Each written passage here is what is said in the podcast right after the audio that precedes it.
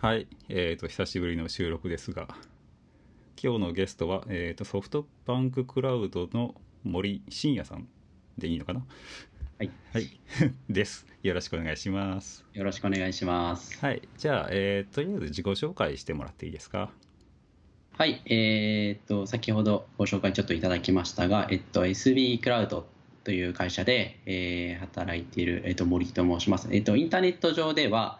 えっと、モースケ、えっと、アットモースケ5っていう、まあ、アカウントで、えーよくやってる、やってます。はい。で、えっ、と、まあ、後で、えっ、と、詳しくは話すんですが、えっ、と、しやってることとしてはですね、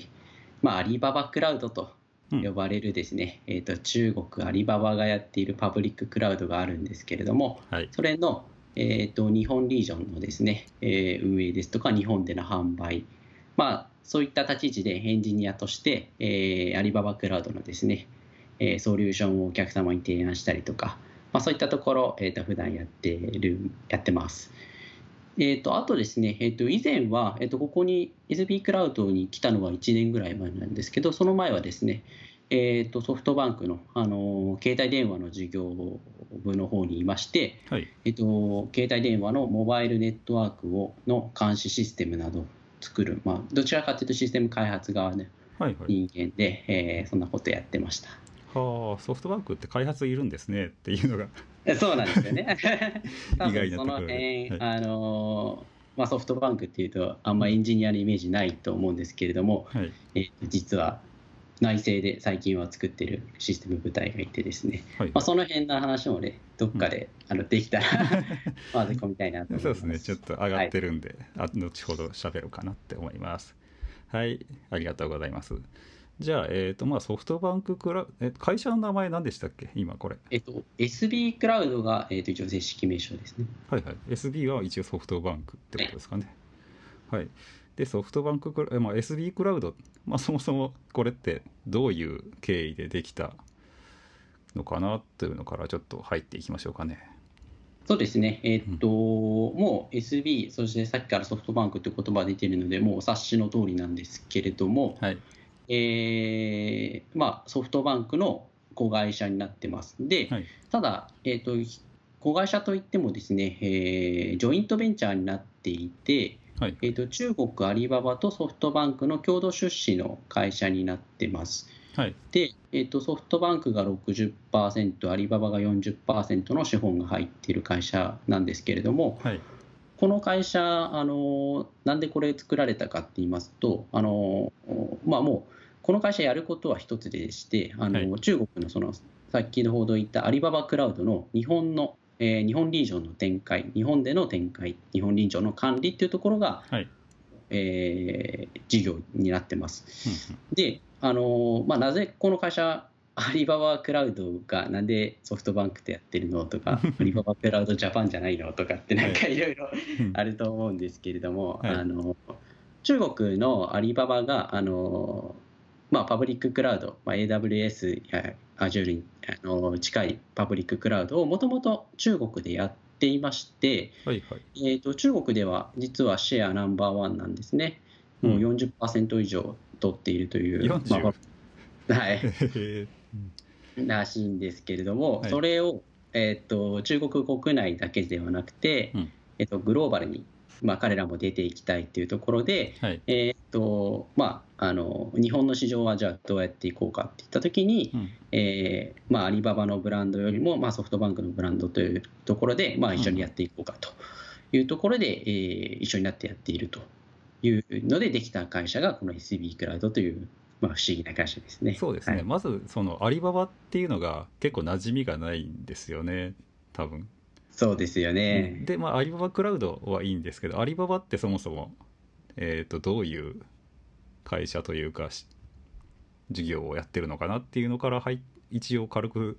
説明ししてもらえるといいかなと。そうですね。はい。えっとアリババって、あのーまあ、名前くらいは少し聞いたことあるかなというところが、まあ、あるかなとは思うんですけれども、うんえーとまあ、言ってしまえば中国でのナンバーワンのあのインターネットカンパニーでして、はい。まあ、お主な、えっとメジャーなところのサービスでいうと、まあ、タオバオとか呼ばれるですね、えーと、e コマースですね、はい。えーまあ、アマゾンのような e コマースの。もの、それから、えーまあ、それが、えーと、もともと多分一番、えーと、さあの初めの頃に始めて一番、えーと、力入れているものではあると思うんですけれども、はい、実は、えー、とそれをまあ軸にしながら、えー、中国ではアリペイと呼ばれるような決済のシステムからアリペイ。アリペイと呼ばれる、はい、実はなんか中国ではこのアリペイがないともう生きていけないっていうぐらいあの、はいはい、電子マネーが普及しているようで、うん、まあ、そのアリペイという決済システムだったりとか、はい、まあ、YouTube のような動画システムですとあ動画の、まあ、サービスですね、はい。まあ、そういったものももう何十で多分、えー、とやっているようなそういったあの、まあ、中国のアリババっていう会社ですね、うん、まあっていうあのがアリババアリババですね、まあ、皆さんはどちらかというと中国の e コマースというところで、うん、えー、と馴染みがあるんじゃないかなと思いますけど、ちょっと今の話聞いてたら、はい、あの中国ってそもそもあの中中国の中いたらあの他の国のサービスって見れなかったりするじゃないですか。はいはいで他の、まあ、世界的になんか有名になったとか流行ってるようなサービスを中国の中で作っちゃって中国内向けにやってると全般の会社っていうイメージしますね。そうですね、あのおっしゃる通りあり、中国はあのまあ、特殊な事情柄、外資系企業が入っていきづらい環境ですので、まあ、中国国内でこう独自に進化を遂げているという会社が、まあ、いくつか、えー、テンセントとか中国とかあのアリババとか、い、くつかあるんですけど、まあ、それの一角と言っても過言ではないかなと思いますね。はいはい、なんかアリババにも結構あのこれ言っていいのかどうか知らないんですけどソフトバンクの資本が入ってるというか話がちょっとうわ小耳に挟んで そうですね、あの、はい、アリババはもともとまだちっちゃかった頃に、うん、あのソフトバンクのあの孫正義がですね、はい、あのまあ、巨額の出資をして、うん、えー、これは公になっているので言っても大丈夫なんですけど、はい、えっと、それが、まあ、アリババが成長して何倍だったかな、うん、もう何十倍とかっていうあのリターンになって帰ってきているという、はい、あれですね。なのであのソフトバンクはちょっとこれどこまで言っていいか分かんないですけど えと、まあ、一部アリババの株を売ってこう資金を、あのキャッシュを手に入れるっていう戦略を取るときもまれ、に、まあ、行ったりしてますね。はいはい、あのあれあのアームを買う前とかも確か一部売却してたかなと思いますね。うん、えー、SD クラウドがそのアリババとソフトバンクの両方の出資でもアリババもソフトバンクっていう実はそれって、ね、なかなかまあまあそういう関係でって感じで。そういうねはい、はい、でまあ SD クラウドでじゃああの森さんのポジションというかお仕事は実際どういう感じをされてるんですかね？そうですね、えっと、一応、あのまあ、社内ではクラウドアーキテクトという、まあ、ロールの、えー、と名前がついてはいるんですけれども、うん、えーと、やっていることはあの主に、えーまあ、実際にアリババクラウドを使ってくれるお客さんのところにですね、はい。えー、我々の、まあ、どうどうやったらこううまくアリババクラウドを使えるかとか、うん、まあ、そういったソリューションの提案をはじめ、えーと、よりですねこのアリババクラウドをあの、まあ、上手にうまく使ってもらうようにするために、はい、まあ、セミナーの開催だったりとかあの技術セミナー開催したりとかですね、うん、えー、まあ、そんなところが、まあ、大きなところではあるんですけれども、はい、まあ、とはいってもですねこの SB クラウド去年できたばかりの会社でこう、はい、まだ社員も数十人しかいないところもあって、うん。あのまあ、幅広くあの技術だけではなくてこう、まあ、商材が商材でエンジニア向けの商材っていうところもありますんで、はい、マーケティングチームと一緒になってですね、うん、えー、そのメッセージを考えたりですとか、まあ、そもそもですね翻訳ですねもと あの英語のものを翻訳のチェックとかですね、まあ、そんなようなところまで結構、まあ、ちっちゃい会社だからこそですけど幅広く、まあ、やってるという技術に関することだったら基本的に何でもやるというようなポジションですね。はいはい、本当に何でもやってる感じですね、今。そうですね。なるほど。じゃあ、あの今、はい、あ、ごめんなさい、えっと、うん、今は、今はそのお客さん寄りのところがもちろん多いんですけれども、昔これ、えっと、東京リージョンができたのが12去年の12月なんですね。はい。で僕が入ったのがちょうど去年の8月1年ぐらい前なので、まあそうはい。最初は日本リージョンもない状態うん。だったので そうもうそのその立ち上げとかそういうところでしたね。そもそもサービスをあのそのサイトを作るとかそういう翻訳のチェックとかですね。そんなところもやったりとかしてましたね、うん。まあ、その時から普通に日本リージョン作るからっていうことで、そうですね。はい、うんですよね。さすがに。そうですね、はい。はい。作る予定があるので、まあうん。こういう会社を作ったってところですね、じゃあそろそろそのいよいよ日本リージョンが去年から始まったアリババクラウドについてちょっと話をしていこうかなと思うんですけど、えっ、とまあそもそもあのアリババクラウドって、まあ、SB クラウドで入ってアリババクラウドのコンソールに行ってそして出てくるのがアリユンなんとかみたいなね。あの何が何っていうのが最初のとっつきにくさがあるなって思ったんですけどこの辺の名前とかの関係性ってどんな感じになってるんですかねこれ。えっとですね、あのーまあ、実はですね、えっと、まず一番最初に、うん。えっと、SB クラウドは会社名でしなので、はい。実はサービス名では全くないんですね。うん。うちが扱っているのはあくまで、えっと、アリババクラウドそのもので、はい。えーの、まあ、リージョン、東京リージョンの管理はしてはいるんですけれども、基本的にサービス提供しているのも、このアリババクラウドそのものです。で、はい。えっと、まあ、ドメインが、その先ほど沢登さんが言ったアリユンがっていう文字が出てくるんですけど、あの、呼び名がたくさんあるんですよね。えーっと、まあ、そのアリアリババクラウドっていうのが今の正式名称なんですけど、はい。あの中国語で書くと、あのアリの雲って書くんで、雲をユンって読むらしくてですね。あ、えーっと中国国内ではアリユンと、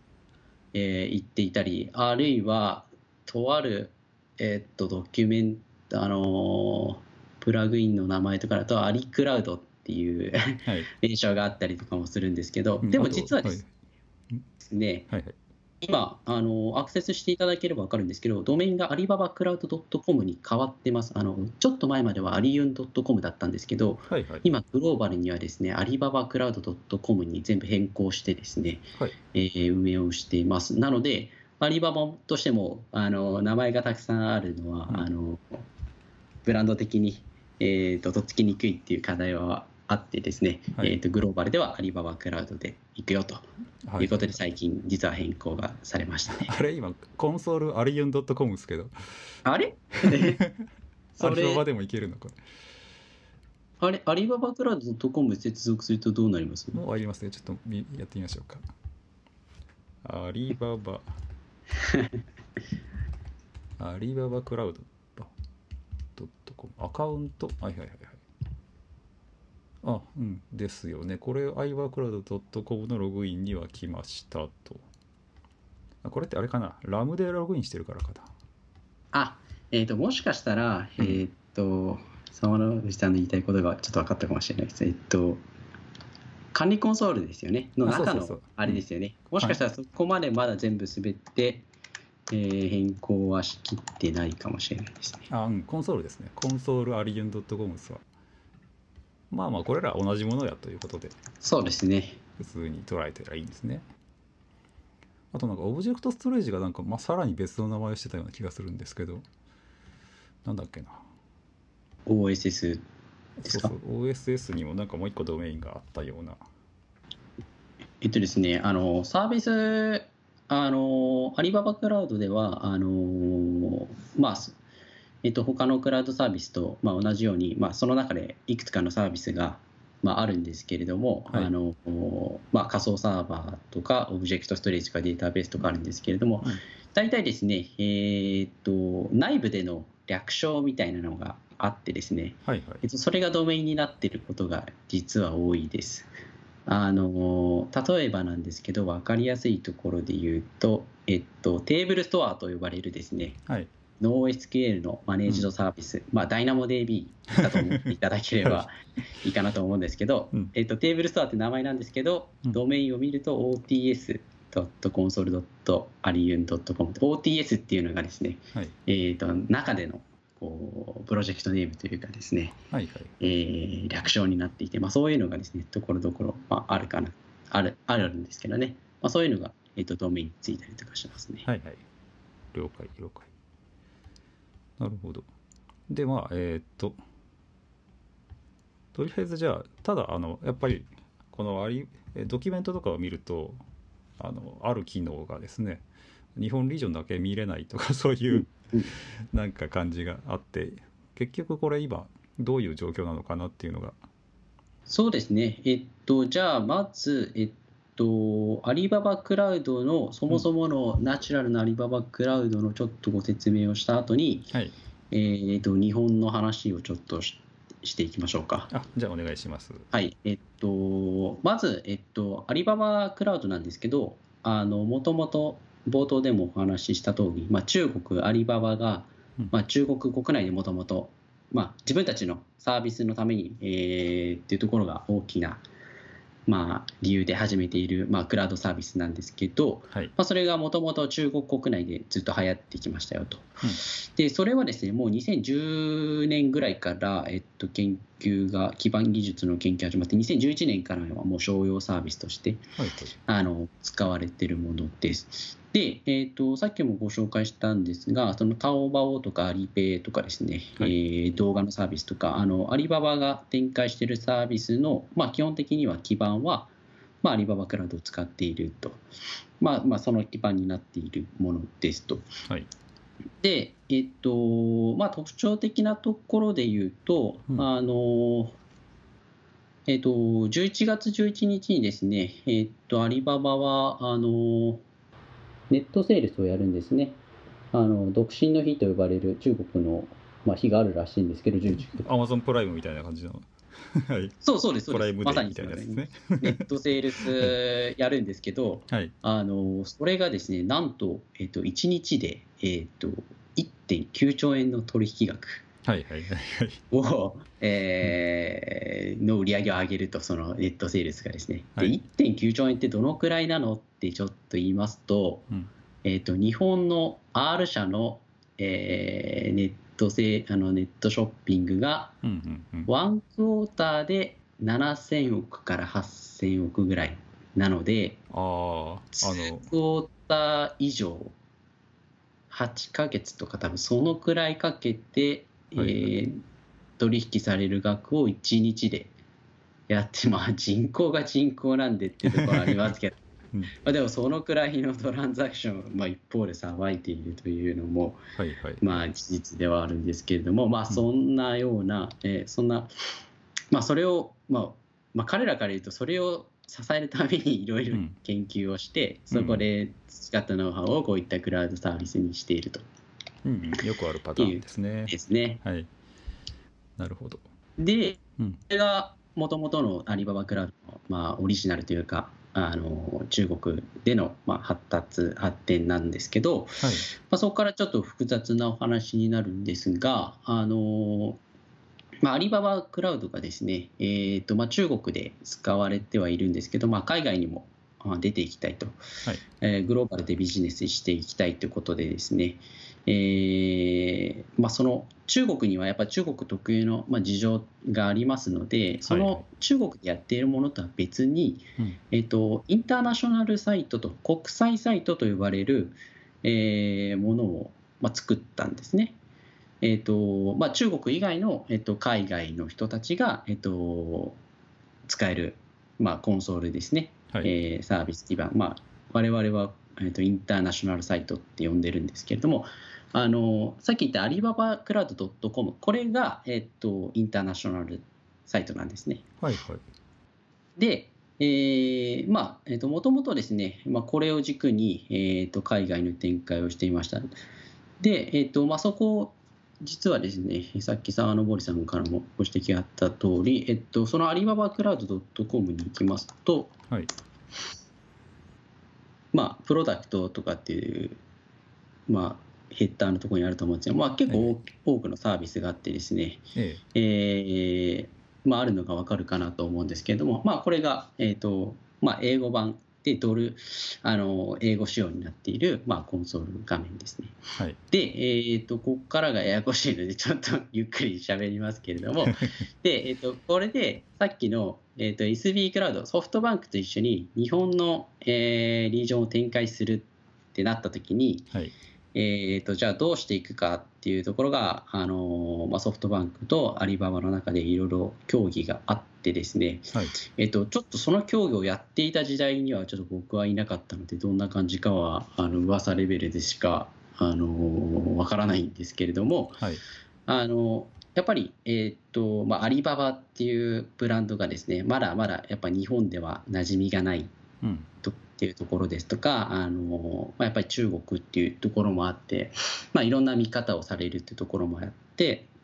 まあ、ある意味あのソフトバンクのブランドそしてソフトバンクのクオリティとして、はい。えーこのアリババクラウドをあの展開したいというのが、まあ、ソフトバンクの考えでして、あのーそのさっき言ったインターナショナルサイトとは別に、あのはい。日本サイトと呼ばれるものを作ってですね、はい。えー、と日本語、えードキュメントは日本語、えー言語は日本語で、えー、とサポートも日本語で問い合わせができて、はい。決済もここはちょっとあの他のクラウドさんとはちょっと違うところかなと思いますけど、うん。日本円決済ですね、はいはい。えーとドル決済ではなくて日本円決済。しかも日本で全部プライシングをしているので為替の影響は受けないと、はい。あのこっちで設定した価格であると、まあ、そういったところとかあとはソフトバンク側で全ての、えー、とプロダクトの、まあ、こいわゆる QA ですね。進出をチェックしてから、うん。まあ、デプロイしたいと。リリースしたいと。はいはいはい。あまあ、そういう要望が、あのまあ、あって、えーと国際サイトですと、そのインターナショナルサイトですと、基本的にアリババが主導になって、えーとはい。まあ、開発したものをどんどんどんどんデプロイしていったりとか、まあ、そソフトバンクがこう噛む余地が、まあ、そこになるとないないってところもあって、はい。えー日本サイトっていうのを作ってですね、うん。えー、とソフトバンクが、えーまあ、品質チェックしたものを順次、えーまあ、入れていくとはいはいい。うような形でなってます。なので、実はアリババクラウドといっても3種類のサイトがあって、はい。まあ、中国国内で使う中国サイト、それから、えーと中国以外の、えー中国と日本以外の、うん。えー海外がの方が使う、えーとはい。国際サイト、それから日本でえー展開している日本サイトと、はい。まあ、実は今その3つが、えーあるんですね。はいはい。あ日本サイトってこの jp.alibabacloud.com ってやつそうですですかねね。えー、と jp.alibabacloud.com というのが、このいわゆる日本サイトとうん。呼ばれているものですね。はいはい。なので、えっ、と、プロダクトがですね、流れてくる、その、順番というのは、まず中国、もちろん本土で最初に開発されて運用されて、はい。まあ、そこで実績あるものが、えっ、と、英語化されて、まあ、うん国際サイトに大体入ってきて、まあ、国際サイトにあるものを、えーまあ、我々ソフトバンクが品質チェックしたものを日本サイトに入るというようなはいあの順番で大体入ってくると。まあまあその、まあ、プロダクトの数もそういう順番に今のところなっているという感じですかね。うんうんいうのが、あの、まあ、アリババクラウドの一番最初の難しい壁、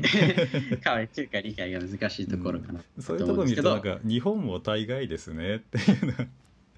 なんというか中国もいろいろと事情が込み入ってますけどなんか日本的な事情っていうのはやっぱり日本ならではというか。そうなんですよね。やっぱり日本の IT 事情がやっぱこう、はい。まあ、海外という、まあ、異なるってところもあってですね、多分そういう判断をまあしたんだとは思うんですけどね。はい、うん、やっぱ異なるんですかね、そうまあやっぱりその、まあ、SI が強いというか、うんあのまあ、最近では少しずつ変わってきてはいると僕は感じてますけれども、はい。やっぱり SI が強いじゃないですか。はい。で、まあ、そういった時にこうどっちかというとやっぱこう日本のエンタープライズでこう、使ってもらえるっていうところをまあ最初考えたゆえの、まあ、こういった結果だったのかなとは思いねますけど、うん。ラインナップがうもう完全に IARS じゃないですか。そうですね、今のところは、今はそうなっちゃってますね。国際サイト見るとあのすごくいろいろ面白そうなというかまあよくある Azure とか AWS とかでも全然あのあっておかしくないようなサービスがずらっと並んでるんですけど、うんなぜか日本のところになると IaaS とちょっとした、ね。ちょっとマネジメントした DB とか あこれあのよく言われる構成のやつやっていうやつが まあ揃ってはいるなとは思うんですけど、うん。そうですね、あのーもう今ご指摘いただいた通り、その日本では、はいあのーアリババクラウドの正直、半分の力もまだ発揮できてないと、うん。えー多分3割ぐらいの力しか発揮できてないんですね。はい。で、まあ、当初はあのちょっとどうわかんないですけど、まあ、そういった今の事情のようなところがあって、うん。まあ、ある程度品質をチェックしてからこう日本に入れたいと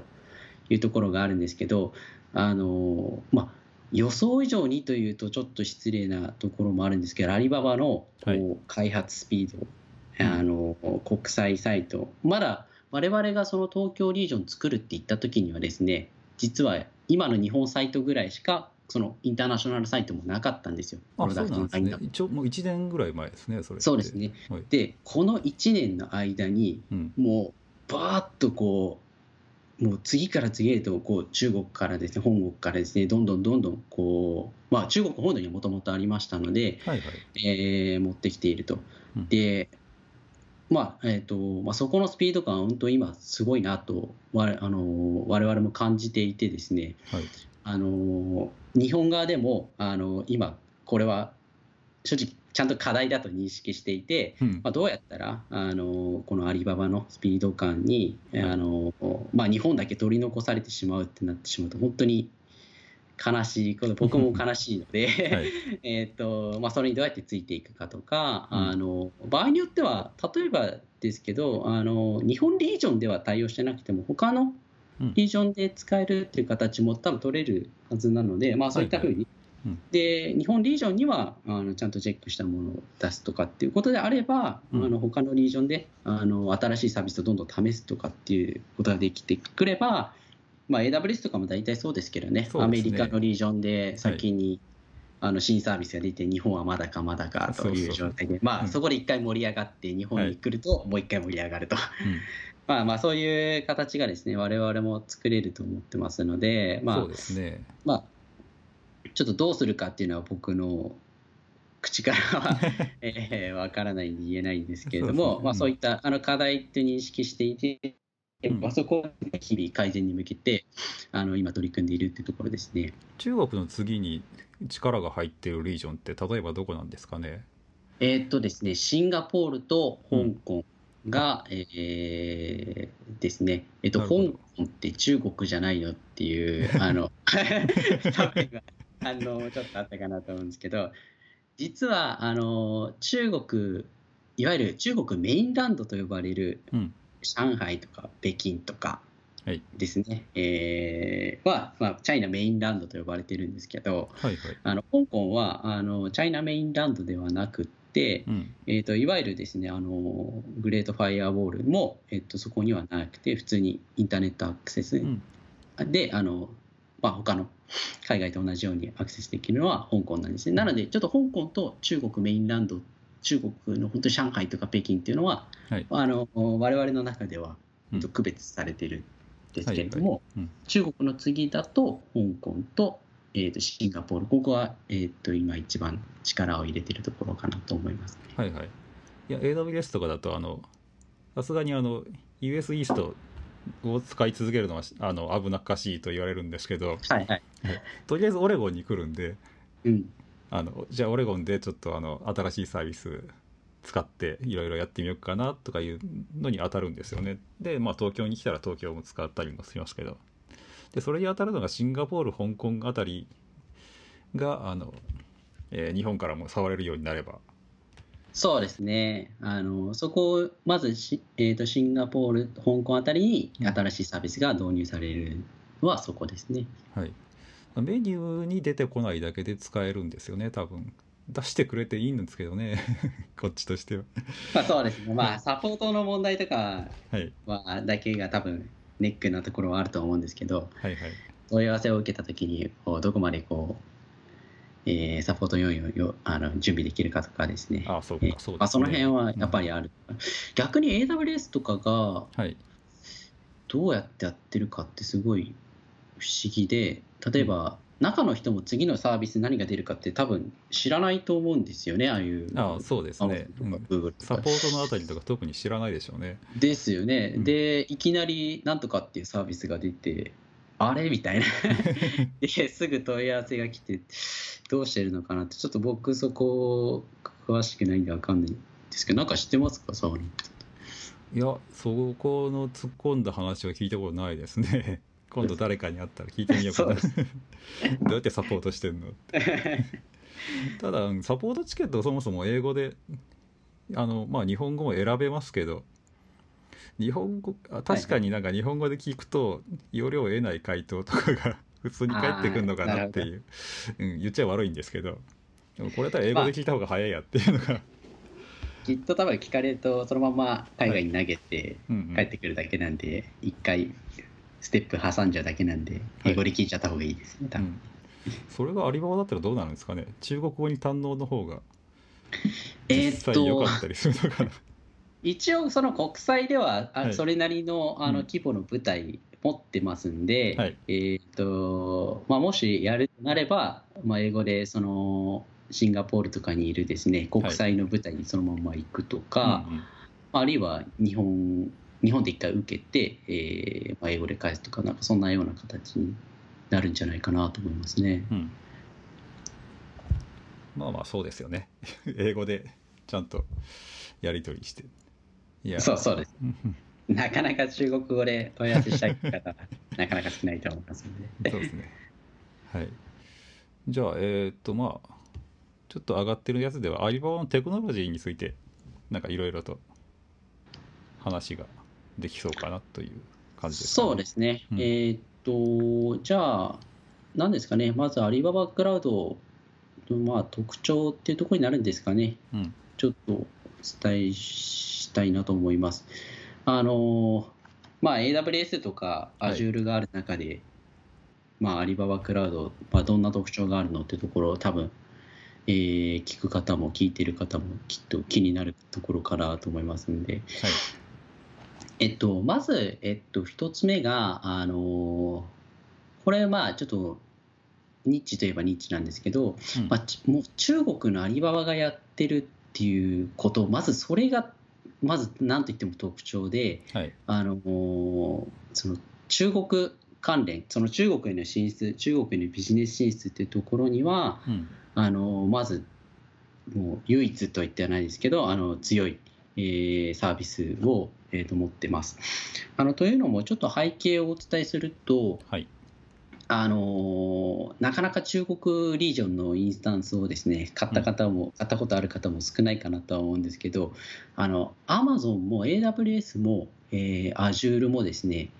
あの普通のアカウントからはいそのチャイナメインランド、うん。チャイあの中国のインスタンス買おうと思っても実は買えないんですね。そうですメニューねに出てこないんですね。まあ、はい。なかなか買おうとしたことある方が少ないに気づかないかもしれないんですけど、実は買えなくって、えっ、と、AWS、じゃあどうするかっていうと、AWS はですね、AWS チャイナと呼ばれる別の、うん。これ、サイトがあるんですね。まあ、はい。あのアリババクラウドがアリババ、あの複数のサイトあるのと同じように、中あの AWS も AWS チャイナと呼ばれるサイトが実はあってですね、はい。えー、とそれでしか中国のリージョンを買うことができないんですね。そうですね。うん。で、その AWS チャイナを、あのは実は Amazon が運営してなくって、へえー、と Amazon のブランドを貸して、あの別の会社、中国の現地法人がですね別の会社に、えー、とそのブランドを貸して運営していると。えへえそうななんんですすね。実はそうなんで、なので、あの、あんまり言うと悪口になっちゃうんであれなんですが、あの、あの中国あ、AWS チャイナはその、い、いわゆるその、みんなが知っている AWS とはちょっと品質もうんうん。違くって、運用レベルも違くって、あの、それほど、まあ、みんなが知ってる AWS のような魅力的なサービスではないって聞いてますね。はいはい。言っちゃえば AWS クオリティが全然実はそこだけ同じもんだと思ったらうん、痛い目ちょっがあるよと違ったり、えーするみたいな、ラインナップももちろんそんなに多くなくてですね、うん。えーという形に実はなってます。で、Azure も同じような形と聞いてますし、Google は、まあ、初版の事情で展開してませんので、いなくなっちゃいましたね えーなので、はい。まあ、そういった状況なので、もうん。う中国国内でこうサーバーを、インスタンスを買おうと思ったら、まあ、まあ、そこがあの一つのアカウントで買えるっていうのがアリババクラウド、まあ、アリババだからやっぱ実現できる、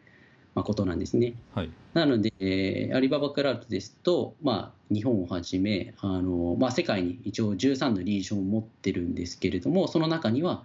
上海とかうん。北京、その中国の、えーいわゆるメインランドと呼ばれるところのインスタンスもあの一緒に買うことができるっていうのが、まずそれだけでもですね、あのうちの会社、その中国ビジネス進出したいお客さんはですね、もう、うん。あの待ってましたという感じで、あの結構きあの問い合わせは多いですね、引き合いはとても多いです。で、さらに、えっと、もう一つ、えー中国関連で言うと、あの2ヶ月前かな、えっと、7月か8月だったかなと思うんですけど、あの我々ですね、えっと、エクスプレスコネクトというサービスを出してるんですけど、はい。あのこれがですね、あの VPC と VPC、あの AWS でいう VPC はい。って想像してくれていいですけど、うん。あのクラウド上のバーチャルのそのネットワーク空間と、えー異なる2つのネットワーク空間を実は専用ネットワーク、専用線で、えーつなげることのできるあの、はい。エクスプレスコネクトっていうサービスをまあ出したんですね。なかなか AWS だとリージョン間をまたぐってことってあんまりないかなと思うんですけど、またいだサービスってあんまりないかなと思うんですけど、このエクスプレスコネクトを使うとですね、なんとその中国と,、うん。えー、と日本の,、まあそのクラウド上の VPC をですね、はい。専用線で、専用ネットワークでつないじゃいますと。要はあのエンジニア的に言うとその、えー、とプライベートアドレスではい。接続できちゃう。はいはいはい。192.168で、えーとうん。中国、日本から中国にあの接続できると。これもちろんその専用ネットワークなので、はい。あのインターネット通ってませんので、まあ、いわゆるその中国へのネットアクセスが悪いとかですね、はい。えーえーまあ、切れてしまうとかそういった問題をですね、うん。えー実は回避できるっていう、まあ、サービスがあるんですけど、はい。まあ、こういったところでですね、あの中国含めたグローバルへの,、うん。あのビジネス展開というところで、えっと今あの、まあ、使ってもらっているケースが多いんですけど、はい。まあ、そういう特徴を持ってますね、そういう、まあ、そこがやっぱできるのも、うん。まあ、なかなか中国に専用線を こう引くっていうこと自体、それ自体がやっぱ難しいことなので、はいまあ、そういったところの部分でも、あまあ、ちょっとテクノロジーとはちょっと違いますけど、まあ、うん。そういった部分でもうん。あの特徴を出しているサービスになりますはいね。あこれそういうことなんだ。そうなんですね。はい、ダイレクトコネクトみたいなやつだと思ったらリージョン間で、えーこれって結構悪いことに使えそうなというか。悪いことに使ってるサービスがあるんじゃないかなって思うぐらいのなんかこれえ事例とかってあります？えっとですね、うん。あの事例はいくつかあって、まず悪いことからの話をすると、はい。えっと一応これ中国あれ？また音声が。怪しい。ともしもーし。ちょっと止まっちゃった。あらもしもし。もしもし。あ大丈夫ですか悪いことの話を始めた瞬間に これは何かあファイアウォールが働いてしまったかもしれないですけど 僕、日本にいますよ、大丈夫ですか。じゃあちょっと悪いことの話からもう一度お願はいします。さい。えっと悪いことの話なんですけど、あの一応ですね、その中国のリージョンと接続する場合には、はいあの実にですね、えーこういう用途で使いますと。はいあのまあ、よくあるのは業務、例えば日本支社と中国の支社の間での、その業務上での社内の同じあの社内のデータのやり、あのまあえー転送とかそのやり取りをしますとかですね、えーあくまで違法サイトは見るものではないというところですね。えっと、一応ですね、その、申請をですね、えっと、理由を書いて、えーやる必要があるんですよ、その対中国に向けてやるときだけはですね。はい。まあ、なので、まあ、それを建前を言って悪いことをするのは、まあ、そこの話はあえてしないですけど、えっと一応そういう、うん。えー制約をした上で、えっと使うというようなサービスになってますね。はいはいちなみにこれ政府が監視してたりとかは？えっと、それはわかんないですけど、さすがにないと思います。専用線の全くない。さすがに。中国はそれがなんというかあの先入観というかねあのイメージが強いじゃないですか、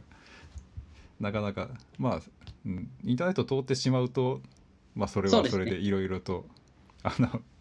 覗かれてしまいそうな気がするんですけど。本当にインターネット通っちゃうと、まあ、そういう、まあ、覗かれてるんじゃないかっていう不安とか、まあ、うん。実際に本当に遅かったりもするので、はいはい。あのそういうところは実際にあるので、うん。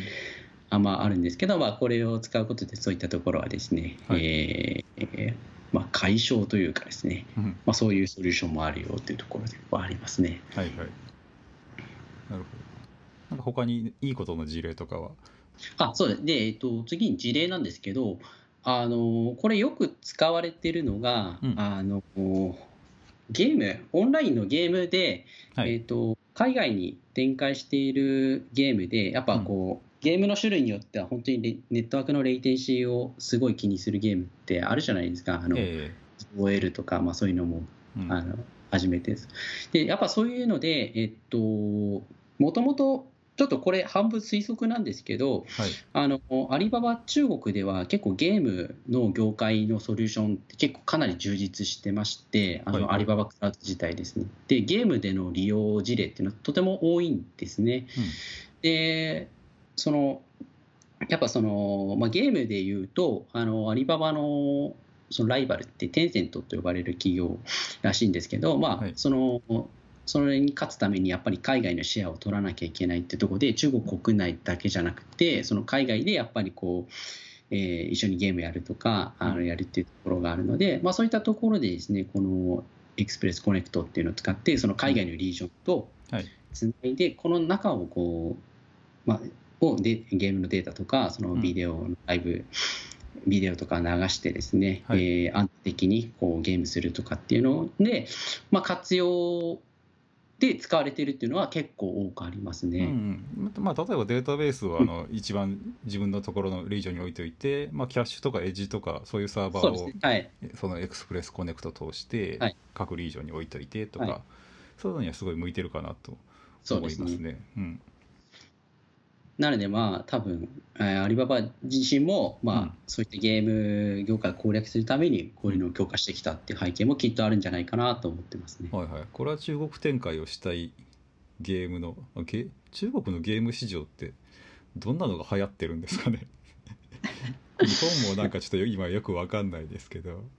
ちょっとその中国のゲーム事情はそこまで詳しくないんですけど、うん。まあ、どっちかっていうとその日本のゲームってあの どっちかっていうと、まあ、あのキャラクター系だったりとか、まあ、はい。そういうので課金する系も今結構多いと思うんですけどそういうのはあんまり流行ってないらしくて、はいはいはい。あのそれこそリアルタイムにこう対戦するものとかはい。あのそういう方が流行ってるみたいですよ。なのでこうそのサーバーもあの、仮想サーバーのインスタンスの種類もですねそのはい。ネットワークのパフォーマンスがいいものとか、はいはい出るとかそういうもののニーズが結構高いっ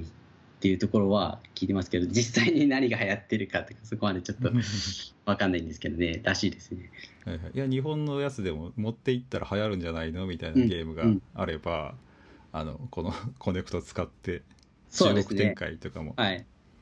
できるのかなと、きっとまだあんまりないですけどね、そのうち出てきたら、もしかしたら面白いかもしれないですね。そのうん逆にその中国からこっちっていう、その日本、海外っていうのももちろんありますし、えー、と日本のゲームをやっぱこう中国に持ってきたいっていうお客さんもあの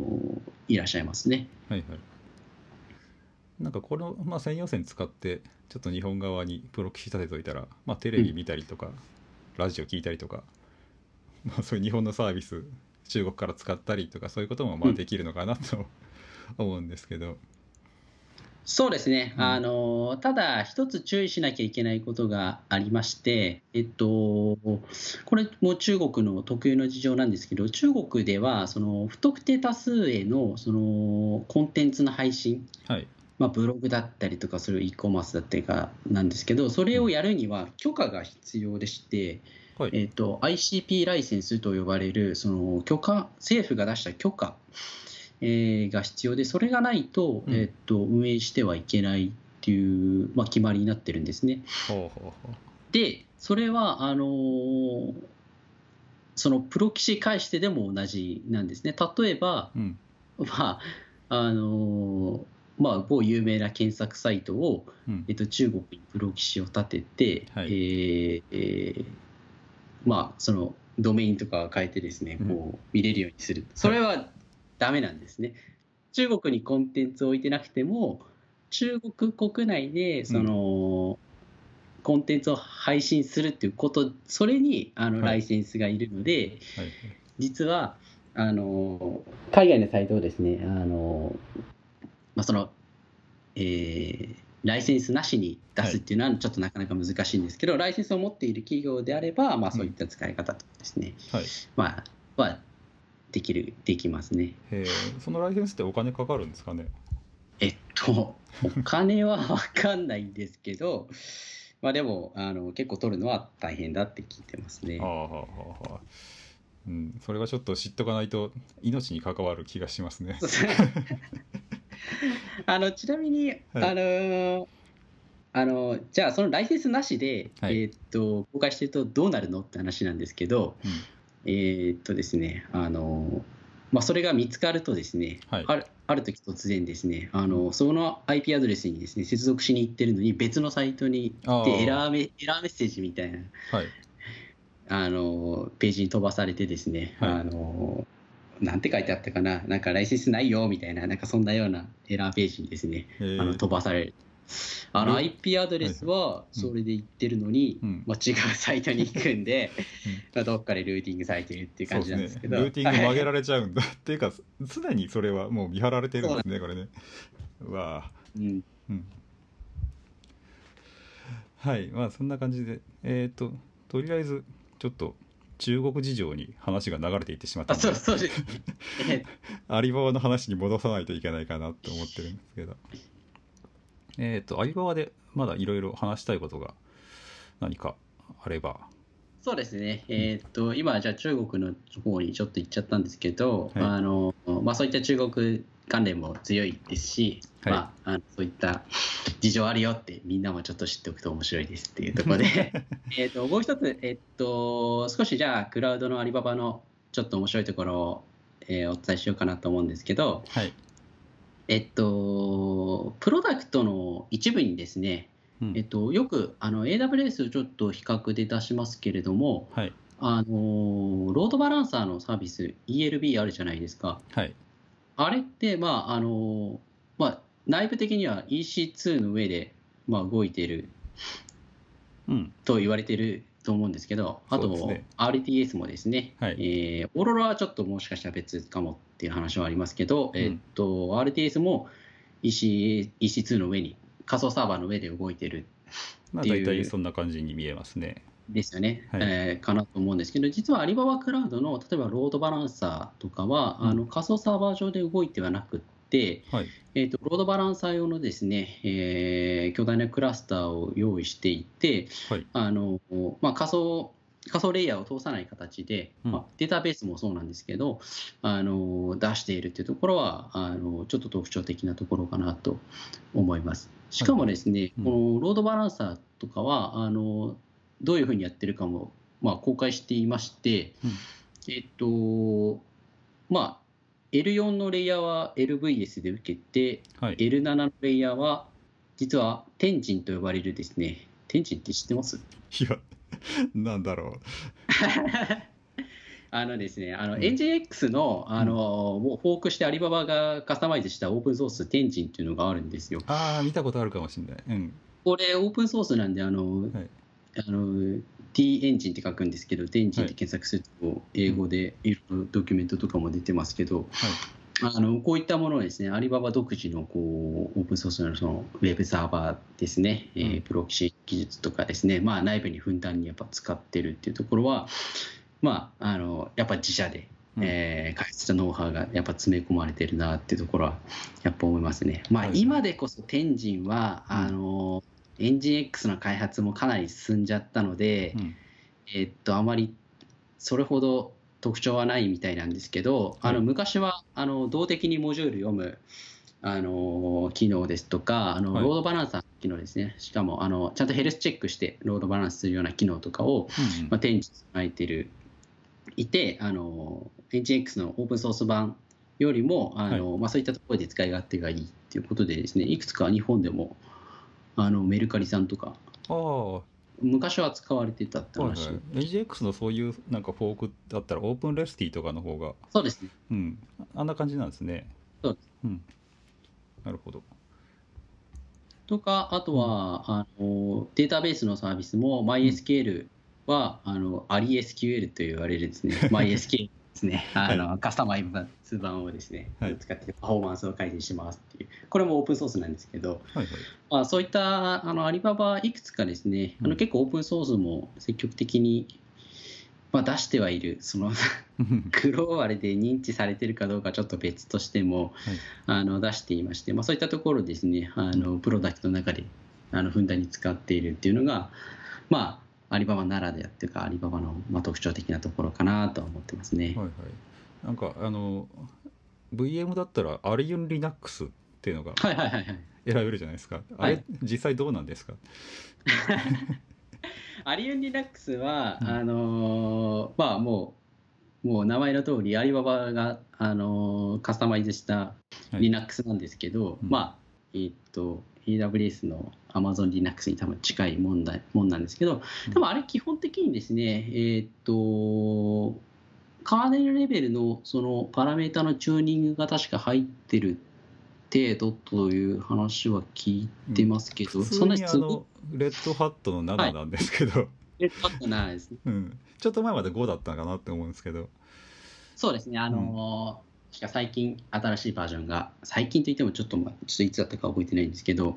あのー、あと7ですね、えーベースのやつですね。はい、セント OS もラインナップにあって、うん。でセント OS とアリユン Linux の違いって何だろうなってちょっと思うんですけど。あの辺。そうですね、あのーアリババがその関連レベルのパラメータをちょっといじってるっていうぐらいで、まあうん、大きな差はない。ですが、はい。あのまあ、どうなんですかね。いや、まあ、例えば Amazon だったらあの、まあえー半年ぐらいごとにアップデートして、まあ、YUM でアップデートすれば割と全部が上がってカーネルのバージョンもちょいちょい上がっていくんですけどなんかアリオン Linux もそうなのかなと思ったら普通にカーネル3.1でこれ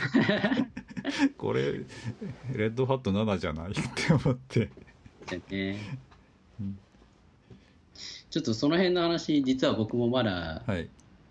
あーまあ聞いたことなくってですね、今度中の人に聞いてみたいなとはいつも思ってるんですけどね、この間それでちょっと調べてて、はい。あの GitHub にこう昔の、えっ、と、レッドハット5の時代のはい。やつの GitHub に上がってたんで、あなんか別にカーネルちょっといじってるだけなんだなっていうのは知ってたんですけど、最近はどうなってるのかちょっとわかんないです。いや実際これ何を何を選ぶのが鉄板なんかなというのが、あの、うんぶっちゃけ投稿すると、その、お客様の中でアリユンリナックスを選んでるのを見たことあるのは僕は沢登さんだけですね。そうなんだあこの間のあれですねドッカーレジストリのデモかなそうです。はいあ、選んでるって思って。いやだってサービスの名前を冠したディストリビューションがあるんだったらもうまずそれ使ってみるしかないかなって思ってて あの大概まあセント OS でなんか思考停止というか あのセント OS ないのっていう人いるけどいやいやあのせっかくカスタマイズしたやつがあるんだからそれ使いたいじゃないって思って使ったんですけどなんか普通で なんか e ペルとか入ってますしねなんかあ、そうそうなんですね。イーペル最初から入ってるんですね。そうそう e ペル入っててこれ 何が違うんだろうってカーネル古いしなって思って、うん。うん。あじゃあみんなだ何を選んでる感じですかねじゃあ。そこはやっぱ CentOS、Windows がやっぱ多いですね。うんうん。なるほど、まあ、日本だと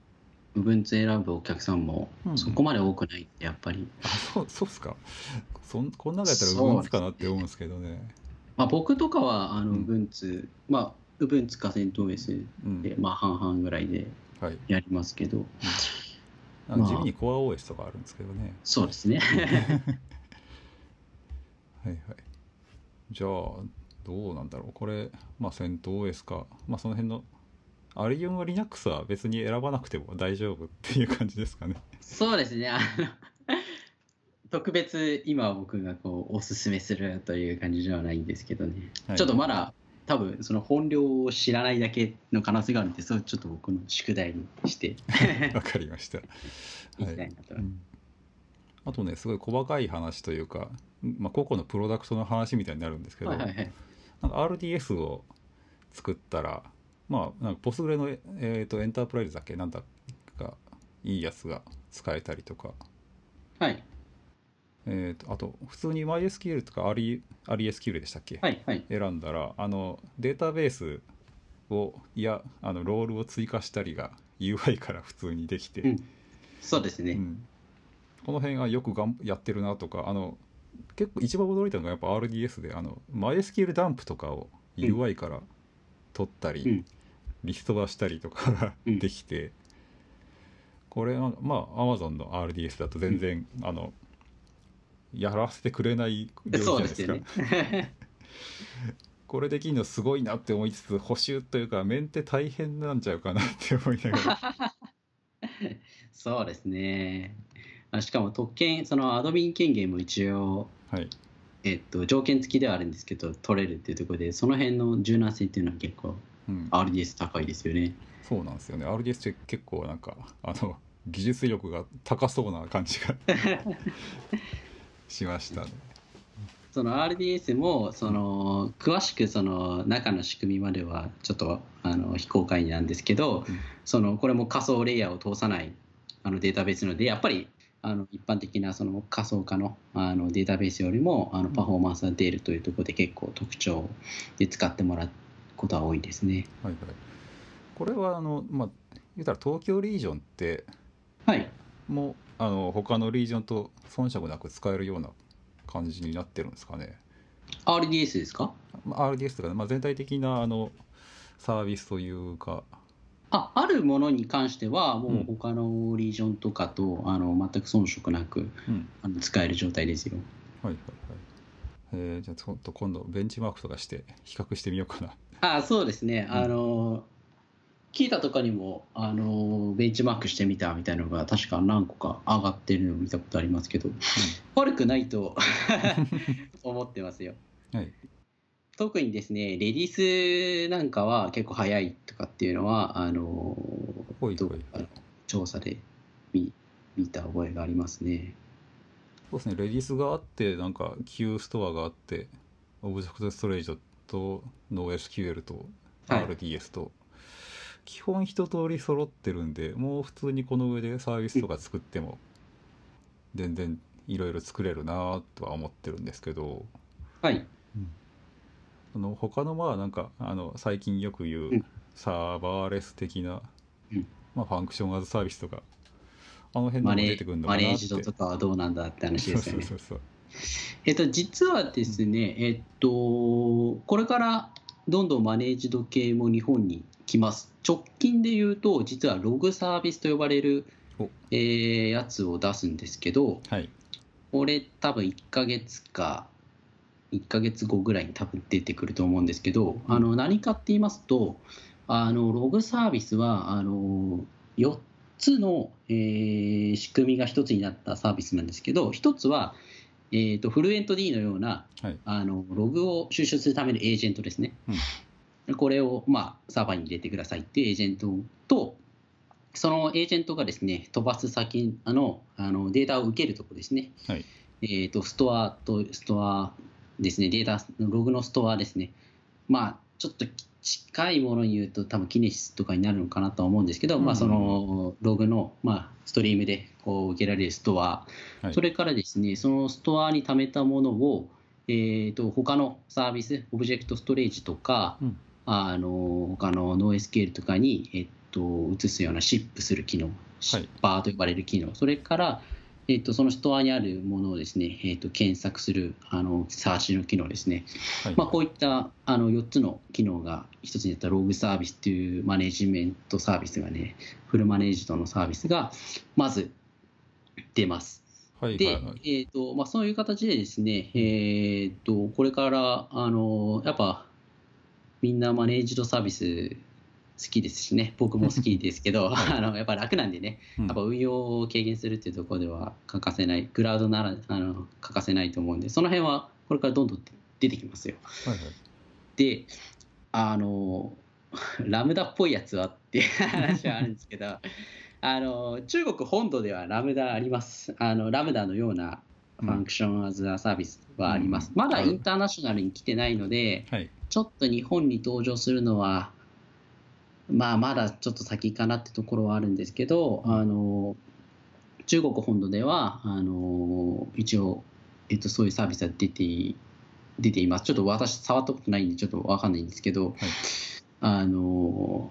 あるので、まあ、今の、えっと、アリババクラウド、ものすごい勢いでこうプロダクト増えてきてるんで、まあ、その辺ももうじききっと来るんじゃないかなとうんあの予想はしてますけれども、まあ、その一応ありますね。まあ、なんですけど、あのまあ、私このここ1年ぐらいこのクラウドのクラウドサービスのプロバイダーの中の人としていますけど、うん。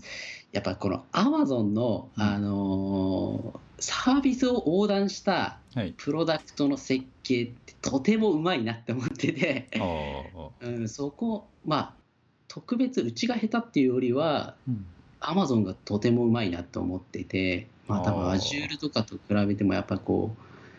あのーとてもうまいなって感じてますね。あの IAM ロールとかもそうですけど、まあ、ああいった類もそうですけど、こうやっぱりプロダクト一個一個って全然別の開発チームが大体作ってやってるんですね。あのいわゆるマイクロサービス的な開発パターンでこのそれぞれのサービス開発チームがいて別々で作ってっていう形なんですけど、まあ、その中でやっぱ横串を通すプロダクトラムダとかはですねやっぱその辺はこうプロダクトのデザインっていうんですかねやっぱそこはとてもうまいなってとこ感じますね。そうですかね。いちょっとあの今僕の印象で言うと、はい。あのその横串ってあんまりアマゾンだとあんま通ってないかなって気がしてて。あ本当です割とあの一個一個があのうん。むき出しのサービスがドーンって出てきて、後からようやく連携でき始めるかなってて。で逆に今あの説明していただいたあのログサービスうん。あるじゃないですか。これってあのストリームの、うん。えー、と機能もあるし、うん。あのえー、とシップの、まあ、そうだし、うん。まあ、サーチもくっついてて、なんかこれの作りってすごいあのサービスとして出来がいい感じのスタックを組んでるなって思ったまあんですよね。そうですね。確かにうん。AWS だとシップするのはまた別でやったりとか。そうそうだからフックして他に飛ばすとかのまあうん。その辺の横のつながりは自分で作らなきゃいけないじゃないですか、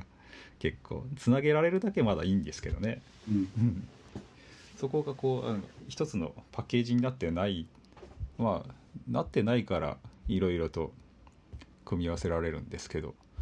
なっててもいいんじゃないかなっていうような ものはやっぱなっててほしいなって思いますし。まあそうですね。まあそれぞれやっぱクラウドプロバイダーは苦労してるなっていうのは感じるんですけど。はい。まあでもそうそうなんですね。僕から見るとまあそのラムダとかよくできてるなと思ったんですけどやっぱり、うん。あまあそんなに僕普段そのラムダをバリバリ開発してるわけじゃないんで、はいまあちょっと見切れてない部分もあると思うんですけど、ん。まあ使ってる方からするとそういう部分もやっぱ結構あるんですかね。まあまあまあそこはまあどこもいろいろとそれなりの戦略というか やり方あるんで。はいはい。大体どうなんでしょう。今ので聞いてアリババさ使ってみるかみたいなあのリスナーさんが出てきてくれるかっていうとそういう魅力的な話をまだできてない気がするんですけど。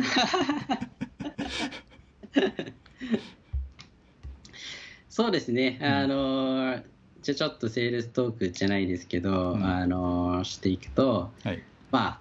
正直、そのさっき、結構最初の方で話した日本のその現状というところで言うと、まあ他のサイトよりも、まあ、今の AWS とかよりもプロダクトの数も少ないっていうところは、えーもちろんあるので、うん。えーまあじゃあ AWS でいいかとうん。いうようなところも、まあ思うところも結構あるかなと思うんですけど、あのアリババ、ぜひですね、アリババが今何を考えてこうこのパブリッククラウドをやってるか、はい。でまあ、そこのちょっと未来のところをですね、うんあのぜひ知っていただいて、はい。ちょっとまあ、ちょっとウォッチしておくかみたいな、そのくらいの気持ちでですね、うん。あのリスナーさんもいてほしいなと思ってるんですけど、はい。あのまずはあの中国ではあの、うん。本当に AWS と負けないぐらいまずプロダクトの数とかそ数っていう側面で言うと、うん。まあ、本当遜色ないぐらいのあの出てますしその成長スピードっていうのはとても速いです。でただそれがやっぱりまだまだこう中国っていうクローズドな世界の中でこう、まあ、収まっちゃってるというところはあるんですけどそれがですね、今どんどんここの本当1年ぐらいで、うんえーえーどんどん海外に出てきているので、まあ、はいそれをまずですね、あの知っていただきたいですね。あの今まであまり表に出てこなかったそのアリババっていう巨大なうん。あのテクノロジー企業がですね今どんどんグローバルに出てきてますと。はい。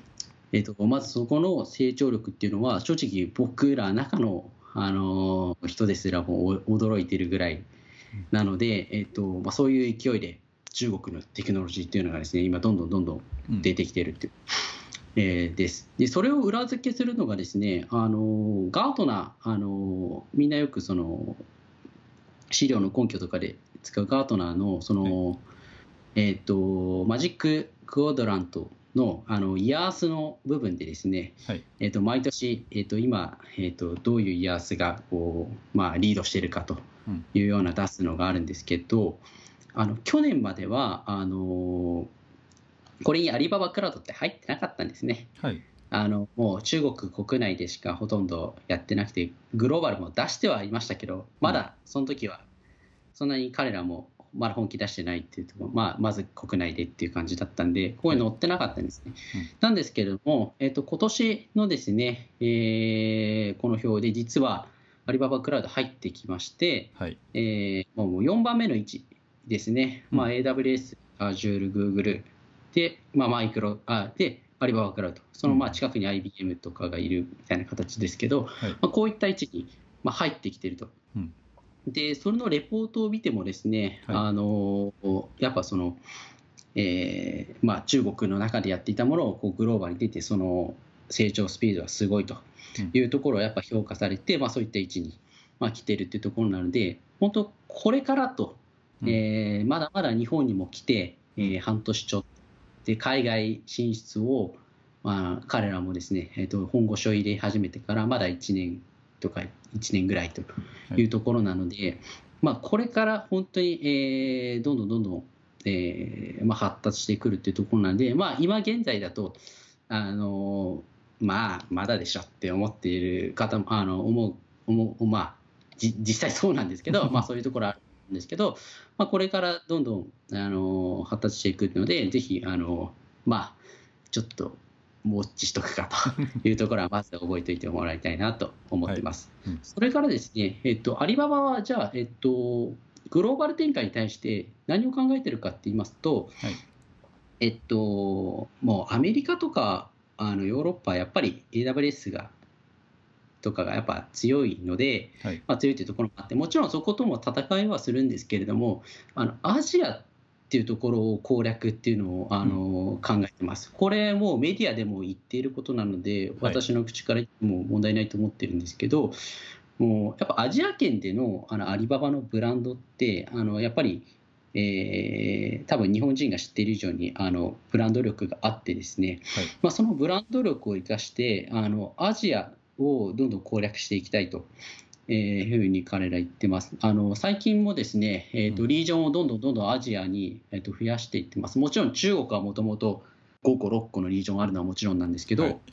まあ、今シンガポールとかうん。を、えー日本も含め、その他にですね、まあ、マレーシアだったりとか、はいえっとまあ、インドは今、AWS とかもありますけど、まあ、インドにも立っていますし、実はドバイ、うん。ちょっと中東にありますけれども、ドバイリージョン。そうなんですよ。これ出したあのクラウドサービスは多分アリババが初めてだと思うんですけど、まあ、とかですね、まあ、そのあたり中東とかアジアとかですね。ここのエリアをうん。やっぱり攻略していくというのが、まあ、これからのですねまあ人口の増えとかその IT の発達っていうところも多分見据えてるとは思うんですけど、まあそこの攻略やっぱ考えてるんですね。はい。でさらにこの実はそのアリアリババクラウド .com のサイト行くと、うん。左上のロゴのところに実はオリンピックのマーク入ってるんですよ。え？えーっとあ本当だ本当だ。そうだそうだ。そうアリババクラウドの横にオリンピックのマーク入ってて、うん。ワールドワイドクラウドサービスパートナーっていうのが入ってると思うんですけど、はい。えっと、これ何かって言いますと、あのこれ結構最近の話ですが、あのオリンピック、えーのがですね、えっと、公式に、えっと、クラウドサービスプロバイダーとして、実はアリババを選びました。はいで、まあ、これってあの実は結構すごいことであのオリンピックのその公式パートナーになってるのって世界でも多分、えっとメインスポンサー多分10社とか多分そのくらいだと思うんですよね。はい日本だとトヨタとパナソニックが入ってますけども、まあ、オリンピックの開催を支えるその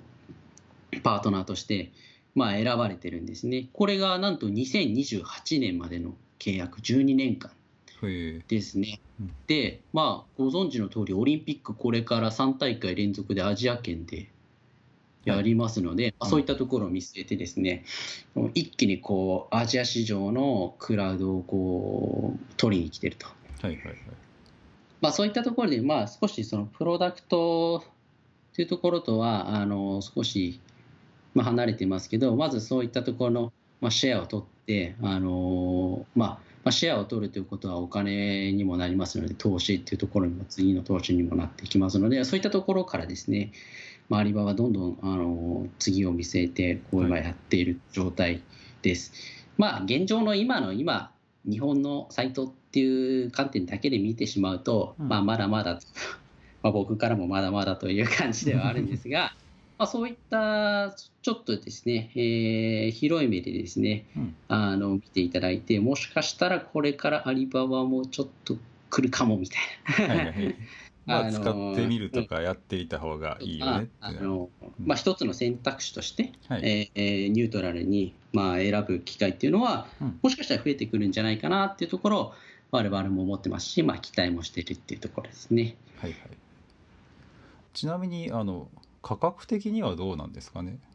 価格的にはあのもちろん他社さんベンチマークにしてるところもあって、うん。えー、と他社さんより安くするところは、あのまあ、全てのプロダクトではもちろんないんですけども、ん。戦略的にあの価格を下げている部分も多くあります。はいはい。例えばそれって聞いちゃってもいいんですか？あのもう仮想サーバーなんかはもう、えー明らかに、えー価格は下げて、えー出してますね。特に日本についてはそういったあの価格で出してますね。じゃあ、まあ、仮想サーバー、うん。えっ、とこれは ECS ってあの AWS の ECS とあのこんがらがあるので、あの仮想サーバーって今までちょっと言ってたんですけど。これねちょっとね勘弁してほしいなって思ってるところで。アマゾンでいう EC2 が EC2 これですね。ECS なんですよねこれ。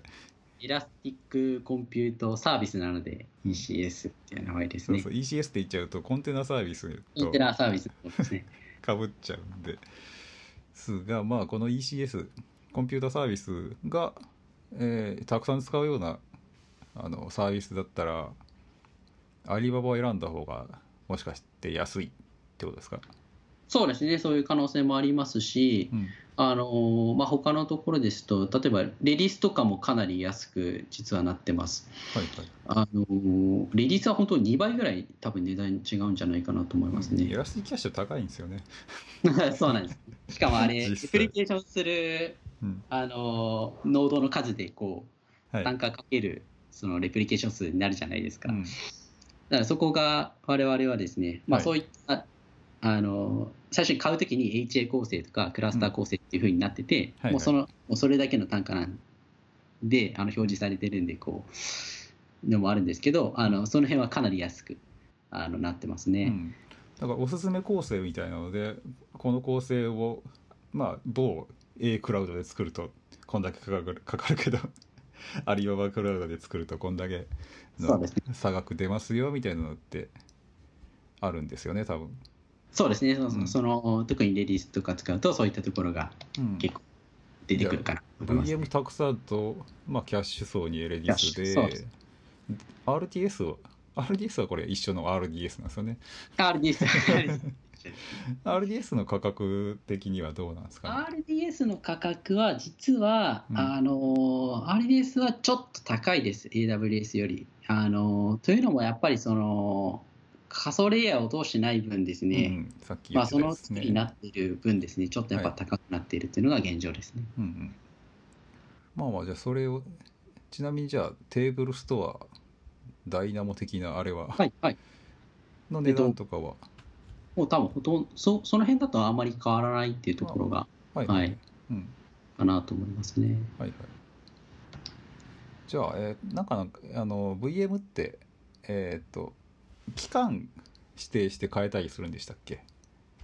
えっとですね、あの VM は、あのえーあの、まあ、Amazon ですと、多くがそのオンデマンド、まあ、スポットインスタントとかもありますけど、オンデマンド、その時間課金、まあ、最近秒課金だったのか、うん。そうそうそうそう。えーえーっと、秒課金だった、その、まあ、時間課金ですね。はいが、まあ、あるいは1年とか3年とかで使う場合は、リザーブドインスタンスとかってあるかなと思うんですけど、はいはい。アリババクラウドでは、えっと、おすすめ、あの、時間課金もありますし、あと、1ヶ月単位でのサブスクリプションっていううん。単位の購入があります。で、まあ、あの、アリババの価格を一番抑えるためには、あの、サブスクリプションで買うことを結構お勧めしますね。ここの価格がかなり安く設定されてますね。なんか選んでカートに入れて購入するやつですよねあ、そうですね。ショッピングっぽいですね。そうそうカートに入れれて面白いんですけどこれって例えばまあリザーブドインスタンスと比べても安かったりするのかな？どうなんだろうあのリザーブドのさすがに3年のはい前払い、ねあのうん一括払いとかって比べちゃうとあの多分さすがに勝てないとは思いますけど、はい。あのまあ、オンデマンドだったり1年ぐらいだったり、その、まあ、買い方によるかなと思いますけど、まあ、はい。その辺と、まあ、比べると、まあうん。まあそうですね。買い方によりますけど、まあ、割かし安く設定しているっていうところ。まあまあ十分にあの比較対検討する対象として対象にはあれで、うん。あの県内には全然入るかなと思います、上げれるよねっていうぐらいにははい。なってるのかなと。そうですね。あとまあ、1ヶは何だろう月単位だと、まあ、そうですね、1年だと結構長いですけど、1ヶ月、2ヶ月だと、まあ、そういう買い方もできるので、はいはい、そこはちょっと違うんですね。自動更新みたいなのついてますよね。そうですね、自動更新うんしてますね。なるほどなるほど。あとはなんかあるかなプロダクト的なところで。まあ、あといってもまあどこかで見たサービスというのがちゃんと、まあ、逆に言うとそういうのがちゃんと並んでるっていうだけでも十分ありかなって感じですね。そうですね。まあ、独自性は Express Connect ぐらいで。そうそうそうですね。まあ、あとはその、まあ、これからどんどん発達していくんですけど、うんまあ、 MaxCompute っていう、まあ、ビッグデータのあのサービスがありまして、はいあのまあ、その周辺の、えープロダクトは結構アリババ充実していてですね、まあそのそのまあ、ビッグクエリーに多分近い存在なんですけれども、うん。まあ、それのそれをいじるための ID ものサービスとかですね、はい、えーえーまあ、そういった周辺のプロダクトも結構まあ用意しているっていうところはあるんですけど、この辺は結構多分これから特徴を出していくプロダクト群っていうところになるかなと思いますね。はいはい、インターナショナルサイトのあのドキュメンテーションも基本的に見てるんですけど、あはいはい、あのデータ IDE とかいうのがちゃんとあって、ねはい、これは気になるなって。良さそうだなって思ってあの JP の方見るとないんであないやって。ない。キーマネジメントサービスとかも普通にあのあって本当いろいろ揃ってるんですけどね国際サイト見ると 使いたいなって思うやつが。もうちょっと待ってくださいね。って。はい。大体とりあえず一通りアリババの話はできたかなとか思うんですがどうでしょう？ですね。大体、うん、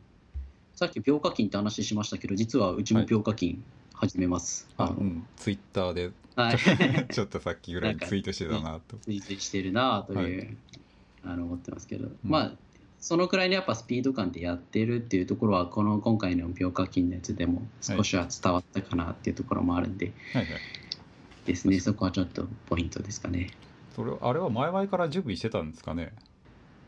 えっと、結構前から、あのー、やるっていうのはあの中国の方でまずやるよっていう話は聞こえてきてたので多分準備はしてたんだと思いますはい、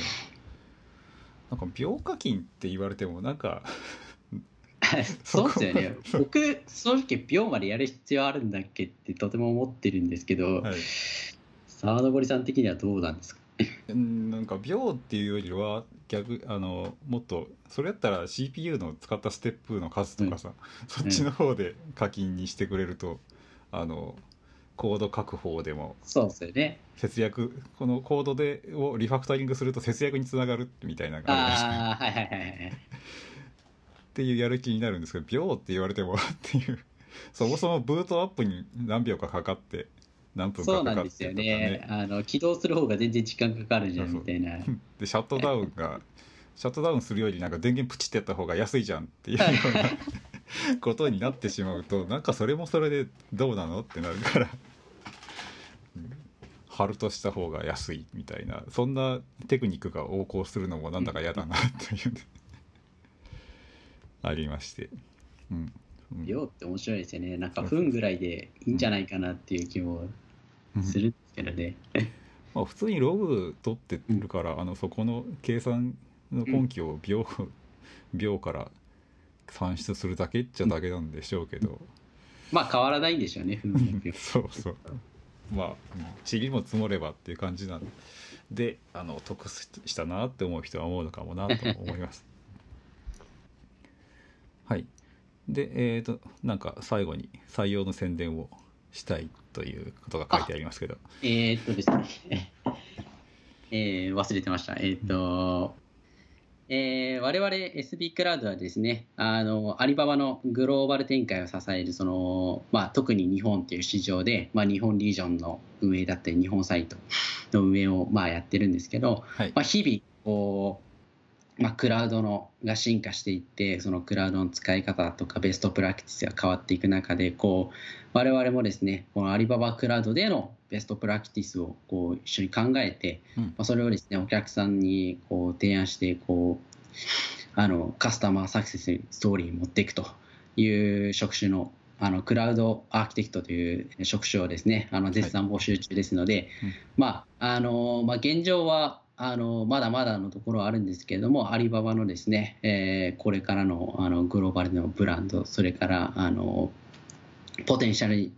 をですね、えー、持ってこう世界と勝負するクラウドサービス作っていきたい方、ぜひ募集中ですので、えー、もし興味ある方いれば、あの私、モースケ5までご連絡いただけたらなと思います。窓口はどこになるんですか、それは。えとりあえず私に言っていただければあの、うん、言います、じゃあツイッターの DM とか、ね、まあ、イベントで声かけれるとか、はい、そうですね。本人捕まえて、えー、実際これってあのじゃあグローバルな話になるとあの、えー、海外出張とかも